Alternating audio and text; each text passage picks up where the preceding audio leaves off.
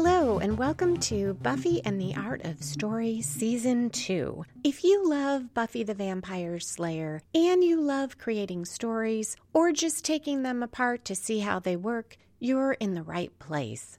I am Lisa M. Lilly, author of the Awakening Supernatural Thriller series and the QC Davis Mysteries, and founder of WritingAsASecondCareer.com. As always, there will be no spoilers except at the end to talk about foreshadowing, but I'll give you plenty of warning. This week, we're talking about Season 2, Episode 3, School Hard, in which we meet Spike. In particular, I'll talk about the story structure here, which is very strong despite a subtle midpoint that I almost missed. The concept of the worthy adversary, mother daughter conflict, which is built so well and resolved so dramatically, and so much foreshadowing about Spike if you hang around for the spoiler section.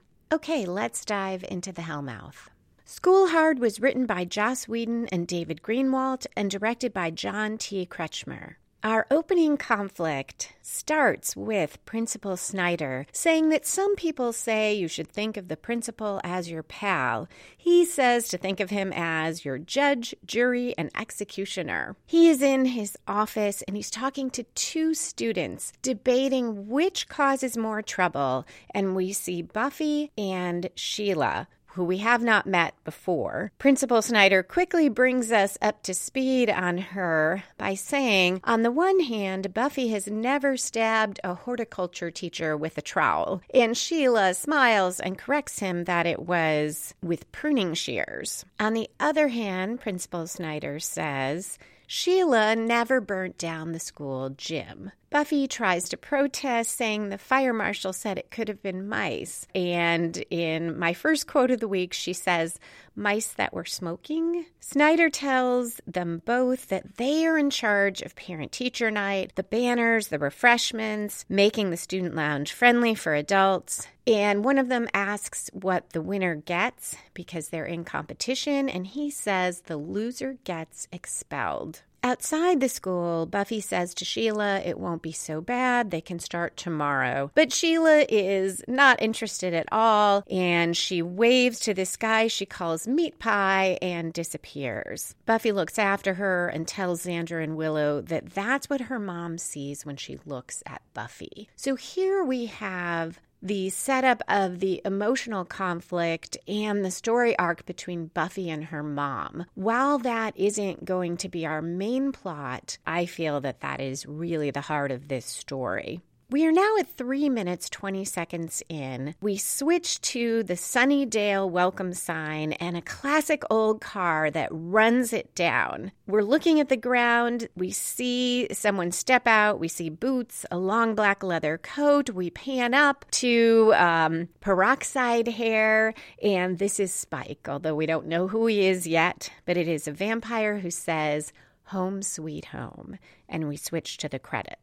This is a bit early. Usually, the inciting incident or story spark, as I think of it, that sets off our main plot happens at 10% in. So, this is about a minute early. I could see it as the story spark because Spike comes to Sunnydale. Without that, we would still have a story, but not this specific one, and I'll get to that. So, I, I think this begins the inciting incident incident, but it will kind of take shape over the next minute or two. As soon as we get back from credits, we see in what looks like a warehouse the anointed one, this child who was the favorite of the master and who now seems to be leading the vampires. A large vampire claims he can kill the slayer, and when he does, it'll be so amazing, and he compares it to the crucifixion and says he was there. At 5 minutes 8 seconds in, from behind, Spike laughs and says if every vampire who claimed to be at the crucifixion was there, it would be like Woodstock. And Spike says he was at Woodstock and says something about feeding on a, a flower child and how he spent the next however long just looking at his hand moving. No one knows Spike, so he is the interloper here. So, this, I think, is the spark where he comes into this group of vampires that is trying to figure out how to kill the Slayer, and he just barges in.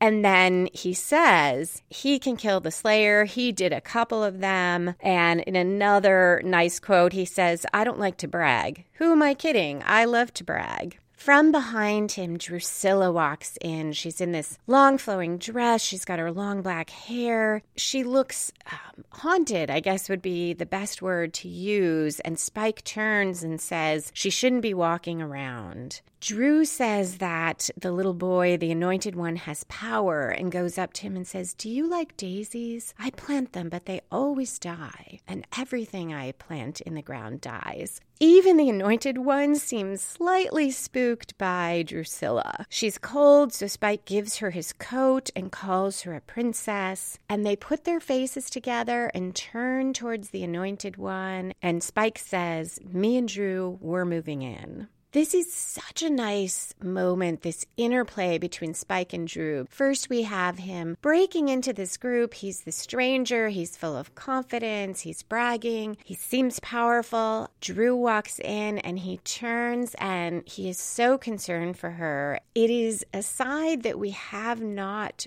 seen from vampires before. This, what seems like a very human love and concern for another. He asks the Anointed One if the Slayer is tough. We cut, and we are at Buffy saying ow as she combs her hair because her cream rinse is not working. It's neither creamy nor rinsy, she says. Joyce has a flyer about parent teacher night. She suspects Buffy was not going to tell her about it, and they have a back and forth on what the teachers are likely to say. Joyce picks up that it probably will not be positive, and she says to Buffy, You know, we moved once because you got in trouble. I had to start a whole new life and a whole new business. And Buffy says, And you don't want to do it again. And then Joyce says, What I don't want is to be disappointed in you. I feel like this is so much worse than if Joyce had yelled at Buffy because we know Buffy does not want to disappoint her mom. She says she has a lot of pressure on her, and Joyce says, Wait till you get a job. Buffy says to herself, I have one. That night at school, Buffy, Willow, and Xander are painting banners. Sheila is nowhere to be seen. Giles and Jenny come in. They are talking about the Night of St. Vitus, a crusade of vampires. Given the timing, because we are approaching about 11 minutes in, this could be the first major plot point, the one that usually comes one quarter through and spins our story in a new direction. But I think that comes quite a bit later Buffy is focused on parent teacher night. She's worried about getting that done. And Giles kind of chides her about this that, you know, it's more important that there might be this mystical night coming up but she points out, you know, she has to do this. She can't get expelled from school, and she promises to focus on the night of St. Vitus after she gets through tonight. Giles says they'll need a lot of preparation, and Xander says, well, they can all help. They can whittle stakes or get weapons ready or whatever they need. Principal Snyder comes in and he glares at Xander and Willow and asks if they are helping Buffy.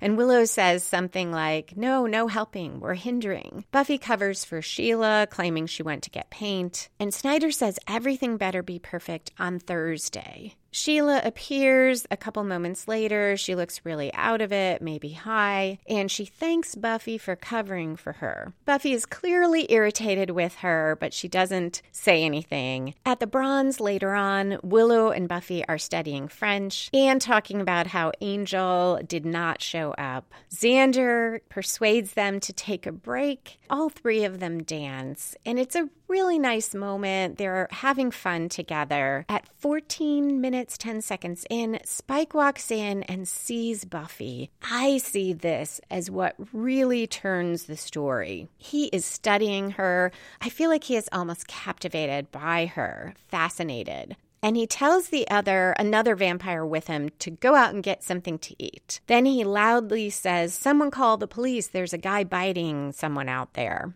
Buffy, of course, runs out.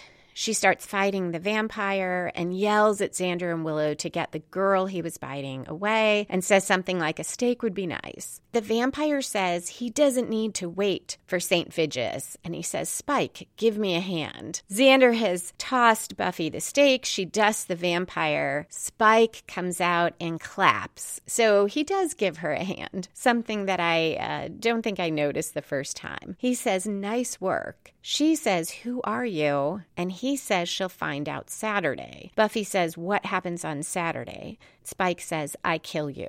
This emphasis on the day, I'm sure, is purposeful. Earlier, we had Snyder say this better be ready on Thursday.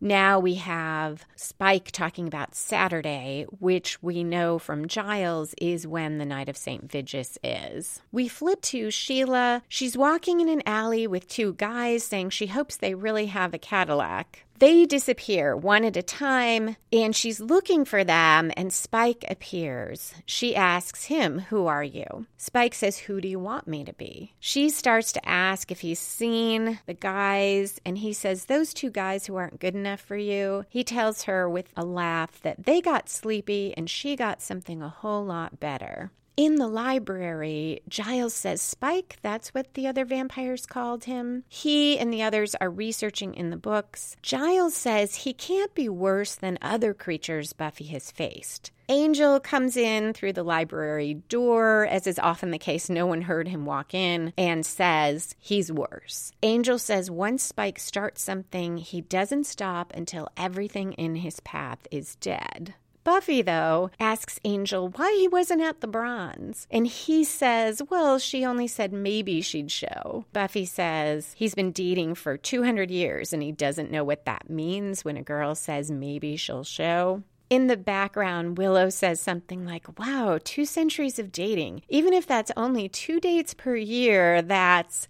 And Buffy shoots her a look and she stops back at the warehouse in what seems to be an underground room that Spike and Dru have moved into. Dru has a number of dolls. She's got them blindfolded and she turns one of them around and she's talking to them. Spike urges her to eat something and she says she's not hungry and she misses Prague. He says the mob nearly killed her there and this is the place. The Hellmouth will restore her. We get some exposition through conflict, as so often is is the case in Buffy. That is one of the things before I started this podcast. I had always admired the writing in Buffy, the dialogue, the structure of the story, and the characters. I hadn't really focused at how good the writers are at getting that exposition out there for the most part without just downloading a bunch of information to us in a way that's boring. It almost always is coming through some kind of conflict like this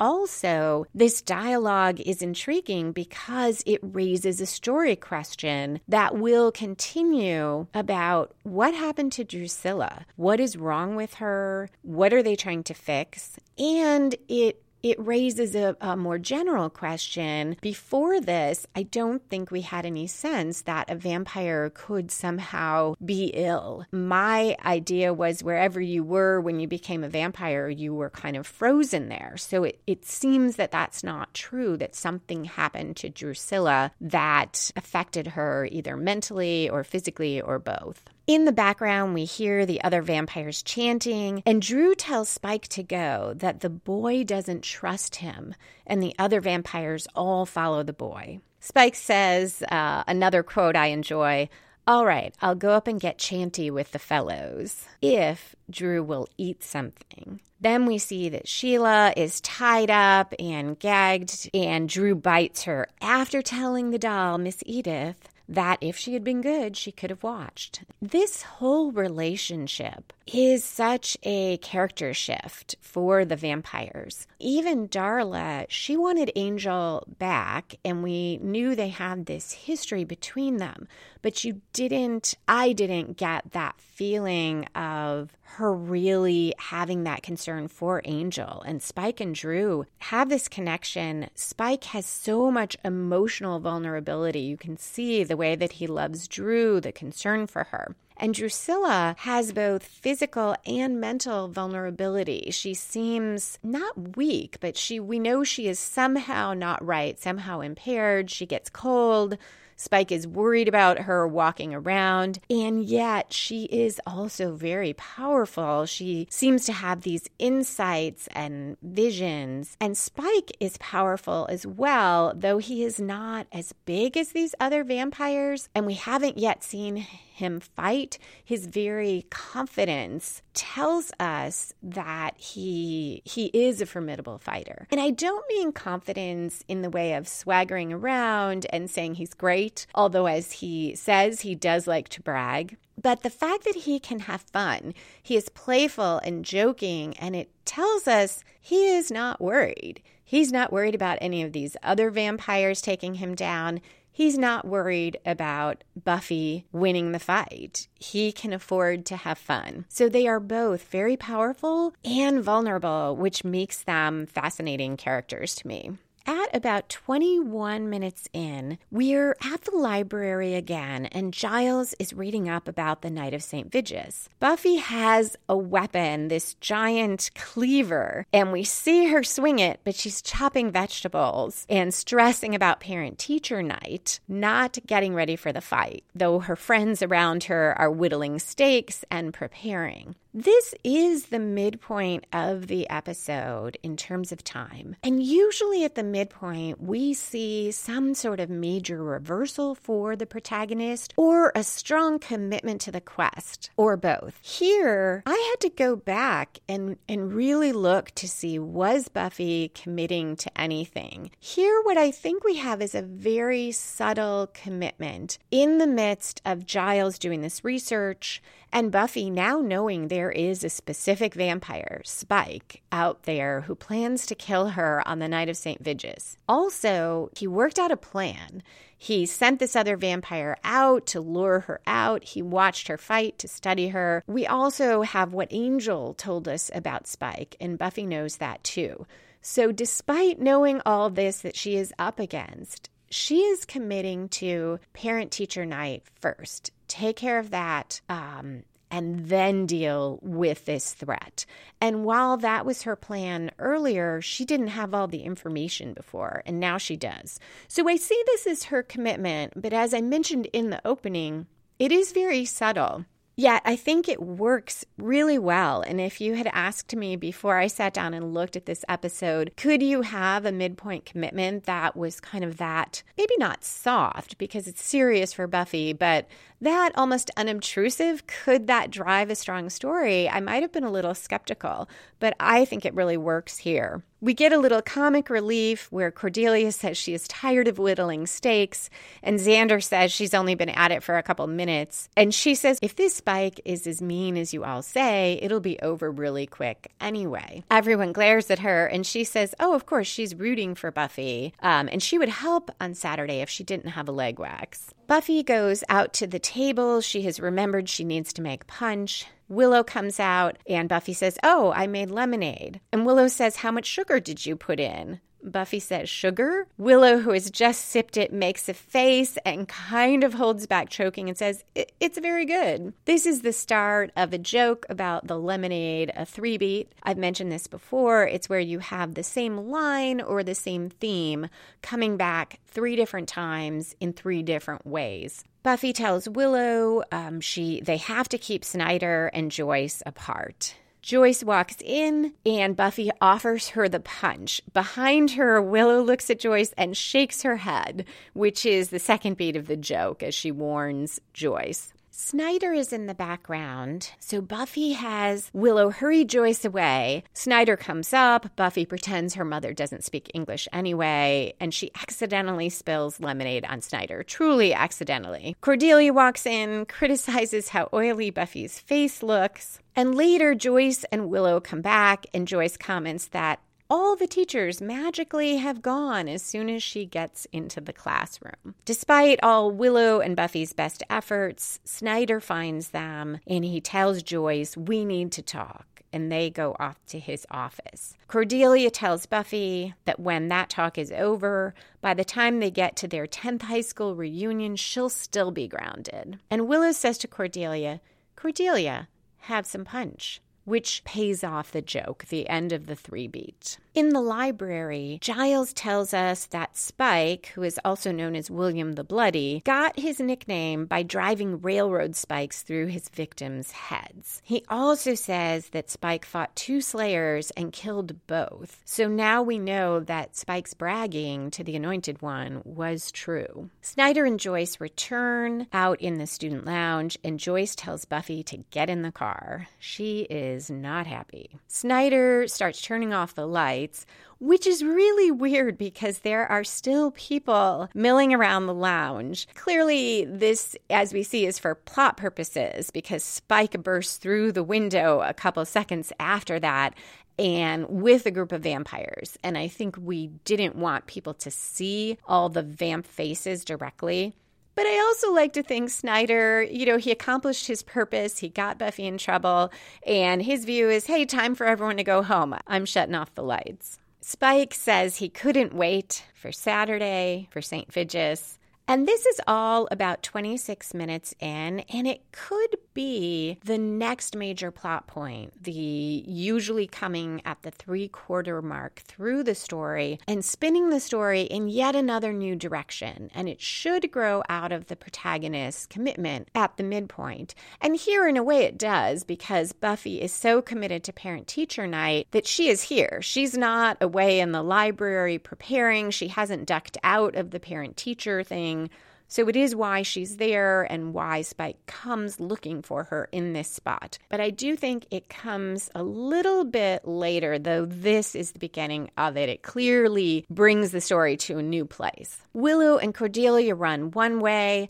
I love that we get a moment. There are vampires chasing them, and Willow grabs this bust of some old guy and swings it at the vampire and knocks him out, knocks him over. And she and Cordelia lock themselves in a closet and hide. Buffy directs the others, including Snyder and Joyce, into a classroom and barricades the door. So, this I see as really that plot turn, that three quarter turn, because Buffy is now taking charge and she is the one directing her mom and directing Principal Snyder, despite that up to this point, you know, she's been struggling to keep them apart. They, in a way, have been running the show in terms of the parent teacher night. She she's been reacting to their demands. And now she is the one who knows how to handle this. And she's saying, get in here. And people listen because she has that authority of seeming like she knows what to do.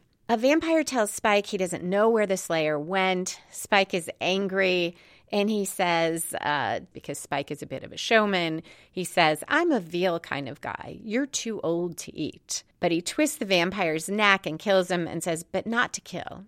I feel better. In the library, Giles tells Xander to go out. There's an exit behind the stacks and find Angel. In that barricaded classroom, someone comments, on, you know, did you see those guys' faces who broke in? Snyder says he's seen it before. It's a gang on PCP, but they have to get out. And Buffy says, no, you can't do that. You'll get killed. If you leave here, you'll get killed. And Snyder says, who do you think you are? And she says, I'm the one who knows how to stop them. And she tells Joyce, don't worry, mom. She climbs up into that drop ceiling where we found Marcy's things back in the um, out of mind, out of sight Spike is out in the hall. He's calling out to her, and another vampire hears her in the ceiling. They figure out that she's somewhere up in the ceiling. But she crashes down into the library just as Giles was about to go out and help fight. She tells him no. She wants him to stay in the school because she has to go fight. And if she doesn't make it, she knows he'll make sure her mom gets out.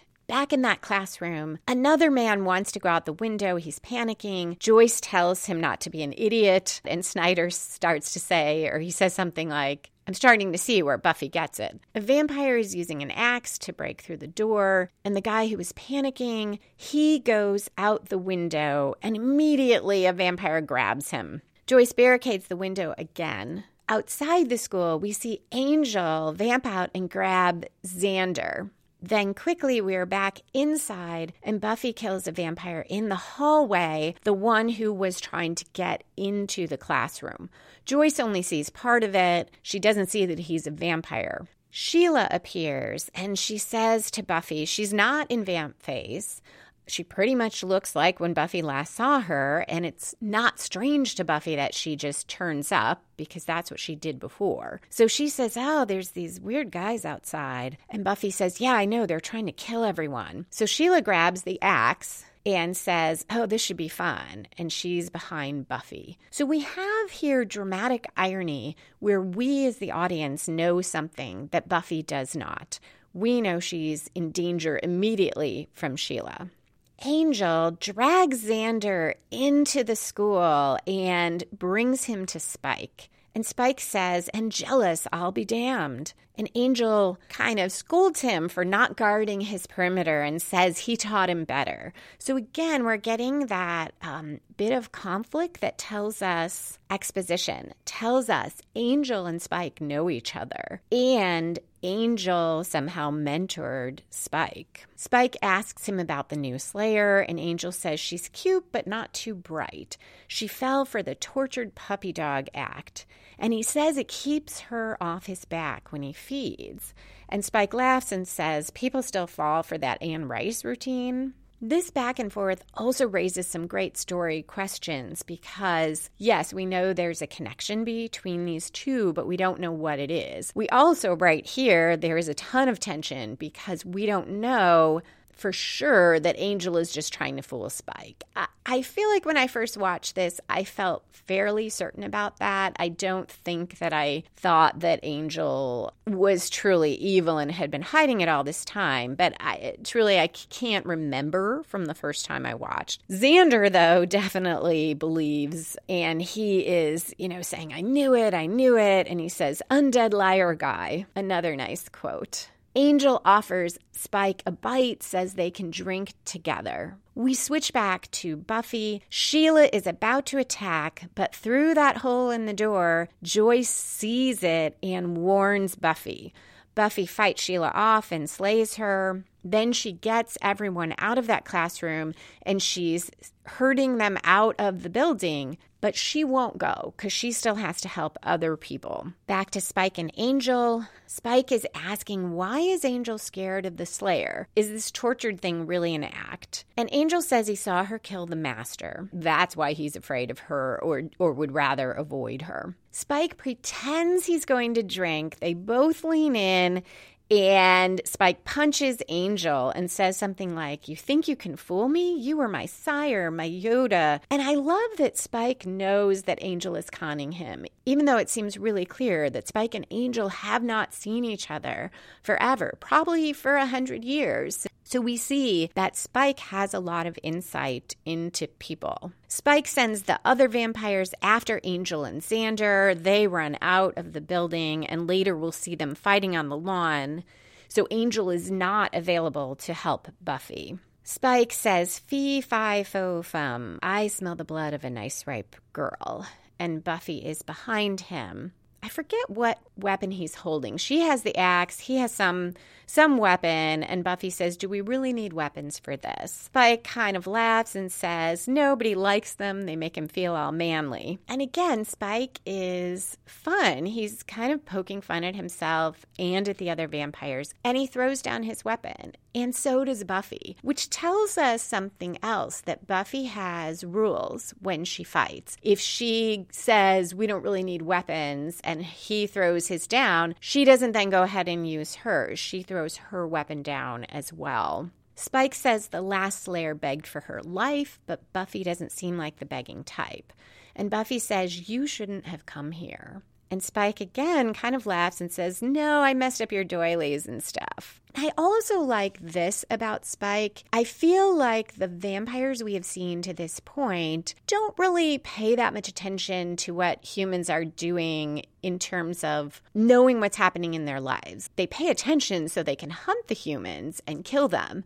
The master certainly focused a lot on Buffy, but we don't get a feeling that they have an appreciation for what day to day human life is like or that they care. And I find it interesting and fun that Spike is also kind of saying, ah, oh, you know, man, I'm not only going to kill you, I messed up your little parent teacher night. That was kind of mean of me. And he says, as a favor, he'll make it quick. It won't hurt. And Buffy says, no, Spike, it's going to hurt a lot. Rewatching this, it made me think of the concept of the worthy adversary, our adversary, depending how you want to say it. Couldn't recall exactly the definition or where I had heard the phrase. And if I could remember where, I would definitely give credit on that. But it is not a unique phrase to Buffy and Spike. I looked it up and I did find on um, tvtropes.org this definition of the worthy opponent. When the hero and the villain clash repeatedly, over time they may develop respect for their opponent's abilities. After all, their adversary is able to keep rising to oppose them battle after battle. In the heat of battle, the hero or villain's true capabilities and determination could be revealed, or perhaps one of them was simply looking for a challenge. For whatever reason, the battles have created a sense of respect. And later it goes on to say what matters is that the character in question acknowledges and respects their opponent for their skill. Should one side actually come out on top or find the other has fallen, it may lead to sympathy for the devil or sympathy for the hero. I feel like that is what we are starting to see here with Buffy and Spike this respect for one another. While I did not think of it when I was writing my Awakening series, I suspect this is part of where one of the adversaries for my main character, Tara, started developing and became a um, definitely a worthy adversary. And he, he was barely a character in the first book.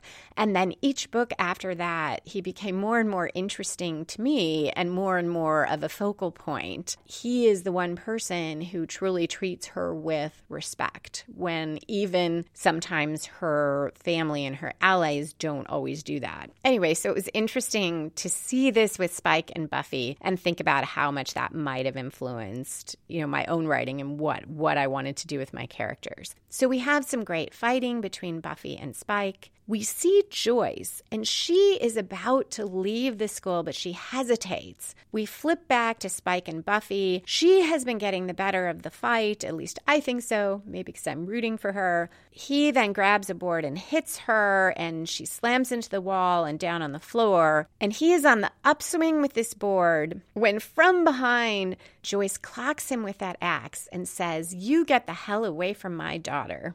Spike says women and storms off. I remembered him saying something much cooler than that. I feel like as Spike develops more as a character, um, he would have something maybe wittier to say, but we'll leave that uh, where it is. What's important is Joyce then says to Buffy, Nobody lays a hand on my little girl. And I love this moment. It's so rare that we get to see Buffy being protected by anybody. In particular, we're so aware that Joyce really cannot protect Buffy. She is trying to figure out how to guide her daughter who has all these issues she doesn't understand. The reality is, nearly all the time, she cannot do anything about what is truly plaguing Buffy. And it's so wonderful to me that here she is able to truly and directly help Buffy. We then have falling action at 39 minutes 47 seconds in. And I guess I should have said I skipped right over the climax, which is our uh, last major plot point.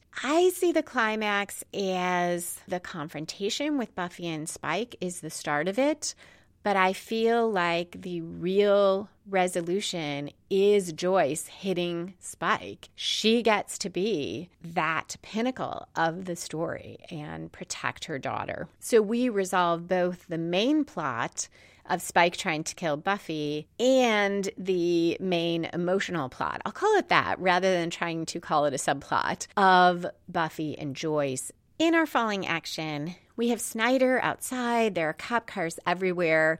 So remember, I said that the cops would start showing up. Here we see them in force. There's a guy in a suit. His name is Bob. I think that he's a detective because he's he's wearing the suit. He and Snyder are talking about their bodies all over. Bob says one guy was pulled out a window and killed. And Snyder says, I told him not to go out that window, which gives us even more insight about Principal Snyder. He does not hesitate to pretend he took a different position to make himself look better. I guess that shouldn't surprise me, but we have it. I might have guessed it about him, but here we have it explicit. Giles and Jenny are coming out of the school, and he tells her he would understand if she started avoiding him, but she takes his hand instead.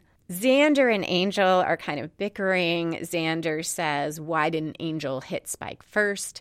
Angel says he needed to know if Spike bought his act. Xander says, Well, what if Spike had bitten him? Angel says, We would have known he bought it. Back to Snyder and Bob, and they're talking about what to tell the press. And this is probably my favorite series of quotes or my favorite dialogue snippet. Bob says, The usual, gang related, PCP? Snyder, what did you have in mind? The truth? Bob, the usual, gang related, PCP. I like this so much because it's that repetition of that line, the usual gang related PCP, but with that different inflection. It also tells us so much about what at least some people in the police know and don't um, about Snyder's communication with the police and the authorities in Sunnydale. And at the same time, it raises story questions. Do they know it's vampires? Is there a plan for dealing with this more so than just on a one off basis? These are interesting questions to keep us going through the series. Cordelia and Willow are still stuck in the closet because they wouldn't have been able to see what happened. Earlier, they had concluded all they could do was pray. Cordelia is uh, going through a long winded, out loud prayer, kind of rambling on tangents. And Willow says, Ask for some aspirin. Cordelia starts to include that and then says, Hey, then we see Spike and Dru. She asks if the Slayer hurt him, and he says, A Slayer with family and friends. That sure wasn't in the brochure. Dru reassures him. Spike says, How's the annoying one? Which I also like because, again, we get that irreverence from Spike. And Dru says he doesn't want to play. Spike says he better go and make nice. So he goes and he gets on one knee and says he couldn't kill the Slayer. And the Anointed One says he failed. And Spike says he offers penance. And one of the other Vamps goes into this rant saying Spike ruined St. Vigeous and he should forfeit his life. Spike starts to say that he was rash and if he had to had it to do again, and then he stops and laughs and says, "Who am I kidding? I would do it exactly the same, only I would do this. And he grabs the anointed one, puts him in this cage that is just conveniently there. Like, I don't know what it was supposed to be there for, but puts him in it, locks it. And the cage is on a pulley system. Spike pulls the cage up into the sunlight. And he says, from now on, we'll have a little less ritual and a little more fun around here. And we pan up to this smoking cage. The first time I saw this episode, I did not understand what happened because I didn't realize the Anointed One was a vampire. Maybe that sounds like how could I have missed it? But even as I rewatched here, we never see the anointed one. I, am pretty sure we never see him in vamp face. I thought he was just, I don't know, this supernatural chosen little kid. It took me a while to figure out. It must have been when I was able to watch on the DVD and replay it that Spike brought the cage into the sunlight and dusted the kid.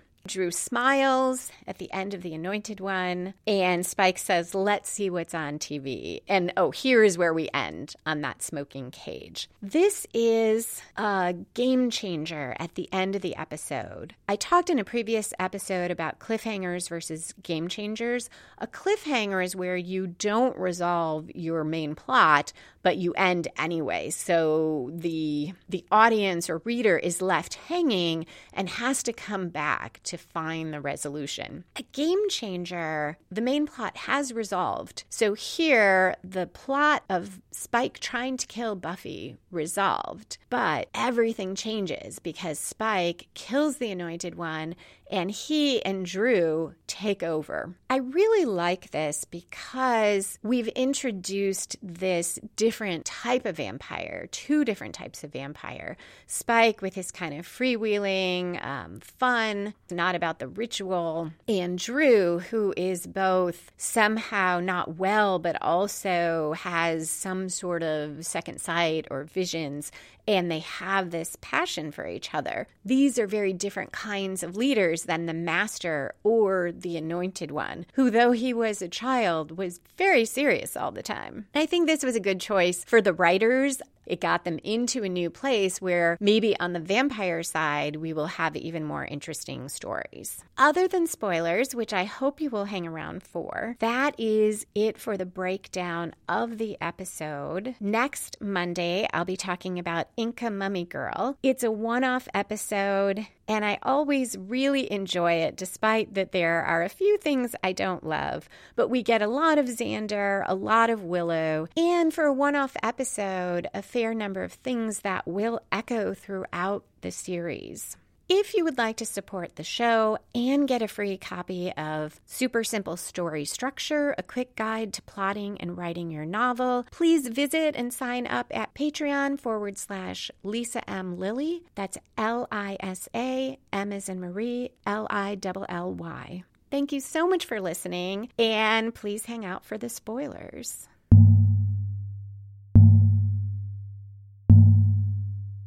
And we're back. First spoiler Snyder is saying whoever loses gets expelled. I had not realized how much that is foreshadowed in the beginning, and that is Buffy's worry as she is preparing for parent teacher night. Two worries. One, she really wants her mom to not be disappointed in her. But two, she does not want to get expelled. We also have Angel when he is trying to con Spike, referring to the tortured puppy act. It made me wonder if the writers already were thinking ahead to the episode The Wish. And in that alternate universe episode, if you remember, that is where a demon will grant a wish that Buffy never came to Sunnydale. So when she does get there, Angel is locked up, the master still exists, and Angel is referred to as the puppy, and he's being tortured. Later on, uh, probably just because they like this language, I want to say it's season five, season, oh no, it's season four when they're trying to talk in code about how Willow got bitten in front of someone who doesn't know about vampires, she says she got bit by an angry puppy. So just kind of fun use of language. Going to the more serious foreshadowing here, we have the whole Spike Angel Drusilla relationship. And that will be retconned a bit. Here, Spike says that Angel was his sire. And I forgot to mention, Xander asks Angel in their back and forth, what's a sire? Which is something else the audience doesn't know. And I feel like having Xander ask it is purposeful. It's a way of telling the audience, no, you didn't miss something. We haven't explained that yet. At the same time, it raises a nice story question what does sire mean? You could, you could probably guess based on the conversation Spike and Angel have what it might mean. We get more details later, but we find out that Dru actually sired Spike turned him into a vampire. I, am thinking the the writers didn't know that part of the history yet, which is interesting because we will hear a fair amount about Angel and Dru in this season, but maybe they hadn't quite figured out all all the interlocking parts yet. I love the reference to Spike driving spikes through the heads of his victims because we will find out that the night that Spike is turned into a vampire,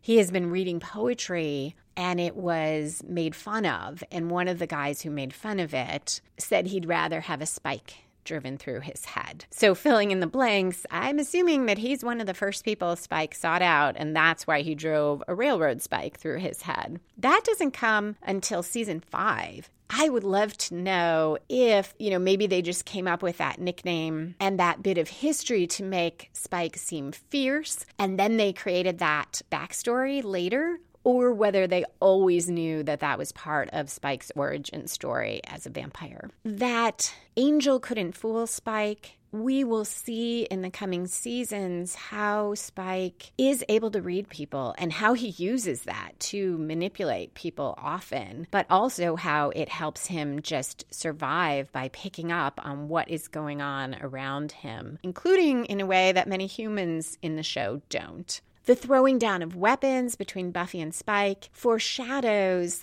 their dealings going into the future. When Buffy makes a deal with Spike, she keeps her side of the deal and he keeps his side of it. And we'll see that so many different times, including in the finale in season two, when they make this pact to help each other for different reasons. We'll also see, though, that Spike isn't going to go overboard with that. You know, as here, he's losing the fight. Yeah, he threw down his weapon earlier, but he picks up a board later.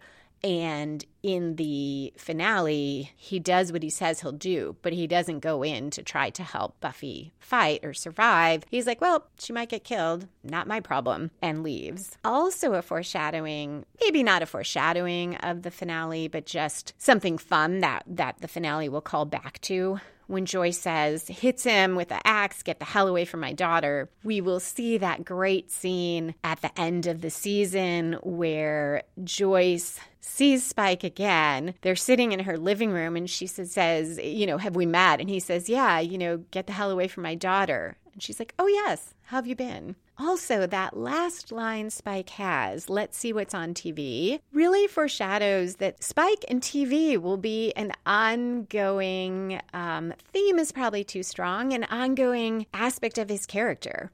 When he eventually moves into his crypt in a cave, somehow he gets power because he has a TV and he watches, he likes to watch his stories on the telly. He enjoys, again, they bond at one point over, I think it's passions. Like, oh, do you think Timmy will get out of the well? This so fits Spike's character to me. He understands people, he watches people and their relationships and their interplay with one another. He is a very dramatic character. He plays for the audience whether it's an audience of vampires, whether it's just for his own entertainment, Spike likes a good story. A little further on the worthy adversary, Buffy and Spike so much are um, in that category for one another that throughout the show, over and over, they will not kill each other. They will try, but they won't do it. And eventually they have this relationship. You can see part of that even from here, from that first moment Spike sees her, and from Buffy saying, We don't need weapons, do we?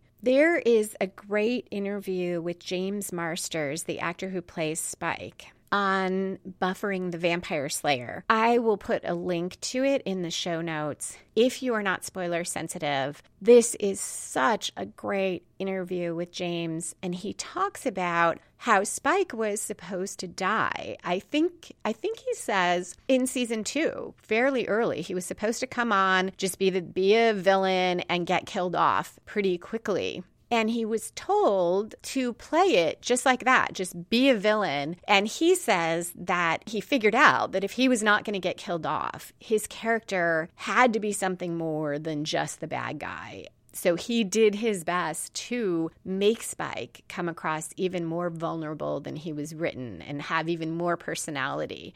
The whole interview is really fascinating. If you are not spoiler sensitive, definitely go and listen to that. My last little foreshadowing, very small, but we have Jenny and Giles, and he's saying, I would understand if you started avoiding me. Of course, we will see that when we get to the episode about Giles' past, when Jenny herself is taken over by a demon and she does avoid Giles for some time, and it will be so traumatic and so difficult for both of them. I was surprised that that was very much foreshadowed here. We have relatively little about Jenny and Giles in each of these episodes, but the writers make such great use of the moments that we have. So that is it for this Monday. If you'd like to connect or send me your thoughts about Buffy or the podcast, you can tweet me at Lisa M. Lilly, hashtag Buffy Story. You can email me, lisa at lisalilly.com. You can also find my fiction, including mysteries and supernatural thrillers, at lisalilly.com or visit writingasasecondcareer.com for articles on writing, time management, and publishing. And I hope you will come back next Monday for Inca Mummy Girl. Buffy and the Art of Story is a production of Spiny Woman LLC, copyright